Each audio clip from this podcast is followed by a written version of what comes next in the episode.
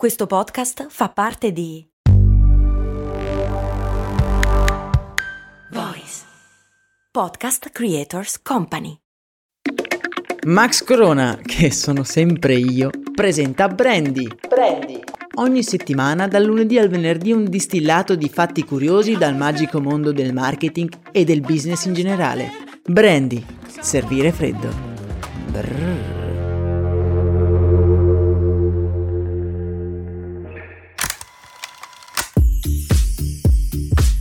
Bentornati su Brandy, miei cari avventurieri del mondo del marketing. Nell'episodio di oggi andremo ad aggiungere una nuova tappa al viaggio che stiamo facendo insieme agli amici di Caffare, nel loro magico mondo avvolto nei profumi di cioccolato e nocciole. Ho raggruppato gli scorsi episodi di questa serie in una playlist dedicata, che potete trovare comodamente nella descrizione di questa puntata. Episodi nei quali abbiamo ripercorso le tappe che hanno portato alla nascita dell'irresistibile cioccolato Gianduia per poi seguire Pierpaul Caffarel nella realizzazione di un autentico capolavoro che ci accompagna da più di 150 anni, il Gianduia 1865, l'autentico Gianduiotto di Torino.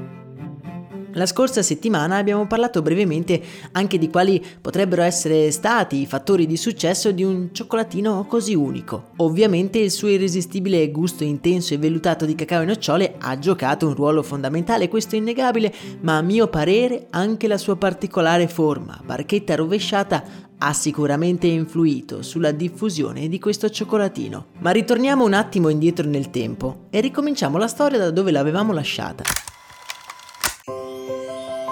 Nel corso degli anni, Caffarel si trova a dover accontentare un pubblico sempre più ampio. Le sue creazioni di cioccolato diventano richieste non solo dalla nobiltà torinese e la sua fama si diffonde sia in Italia che all'estero. Con questa grande mole di ordinazioni viene naturale chiedersi come può fare il nostro protagonista a portare su larga scala la sua manualità ed esperienza nelle creazioni di cioccolato e nocciole senza perdere la personalità e l'unicità delle sue lavorazioni. Se ricordate, nel realizzare il suo mitico cioccolatino, Pier Caffare nel lontano 1865 studiò meticolosamente le gestualità del pasticcere, che grazie a una sacca poche ricreava una goccia vellutata di morbido cioccolato gianduia. Questa goccia prende poi la forma di barchetta rovesciata, che abbiamo imparato ad amare, una forma unica e artigianale che è sempre stata il vanto del nostro protagonista.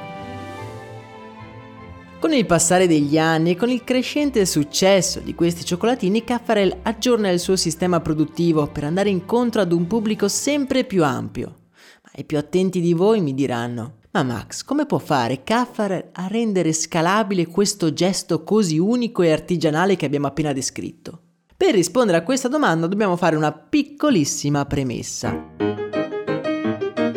Siamo all'inizio del 1900 e ormai da qualche anno l'industria alimentare ha fatto la conoscenza di un particolare processo capace di produrre alimenti, e stiamo parlando in particolare di pasta, in grande quantità. Tale metodo viene definito estrusione con questo metodo l'impasto viene fatto passare attraverso delle cavità per dargli una forma prestabilita. Ma questo è un processo tecnologico utilizzato per dare la stessa forma a tutti i prodotti. Com'è possibile trasformare un processo industriale nato per standardizzare la produzione in uno che invece possa esaltare l'unicità di ogni singolo cioccolatino? Sembra un problema difficile da risolvere, anzi quasi impossibile.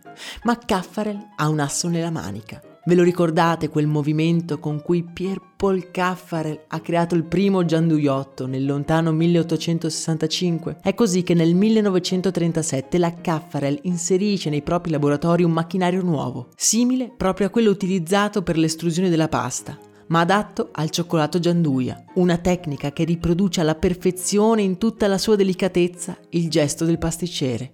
Tale metodo ideato proprio da Caffarel, è un geniale adattamento dell'estrusione che abbiamo visto prima, ovvero un processo che consiste nel lasciar cadere direttamente l'impasto su un vassoio da una macchina che riproduce il gesto della sacca poche e che lo dosa al punto giusto da creare la goccia ideale. In questo modo ogni gianduiotto si appoggia in maniera unica sul vassoio, acquistando una forma non replicabile, esattamente come succede quando un mastro cioccolatiere spreme la sacca poche. Per approfondire e per vedere il macchinario in azione, nel canale Telegram troverai una piccola clip che descrive il procedimento della Caffarel. Vi lascio il link nella descrizione di questo episodio. Nel recente passato, Caffarel ha sempre tenuto fede alla missione di quel mastro cioccolatiere, che supportando la sua inventiva con l'esperienza, ha creato la forma perfetta per valorizzare il suo cioccolato. In termini di marketing, il Gianduia 1865 è un ottimo case study, dal quale possiamo imparare due cose fondamentali. In primis, come la sua forma abbia giocato un ruolo predominante nella lunga storia di questo cioccolatino. E in secondo luogo, come la ricerca costante della sua unicità, unita alla qualità degli ingredienti, siano in grado di conferirgli attributi intangibili tali da farlo percepire come un prodotto iconico. Nel nostro viaggio alla scoperta del cioccolato Gianduia e del Gianduiotto non possiamo non parlare di una delle eccellenze piemontesi per definizione, la nocciola delle langhe, uno degli ingredienti principali del vero cioccolato Gianduia. Nel prossimo episodio andremo a scoprire questo fantastico frutto dalle mille risorse. Per oggi è davvero tutto, spero che questo episodio vi abbia interessato, noi ci risentiamo domani e intanto vi abbraccio. Un saluto da Max Corona.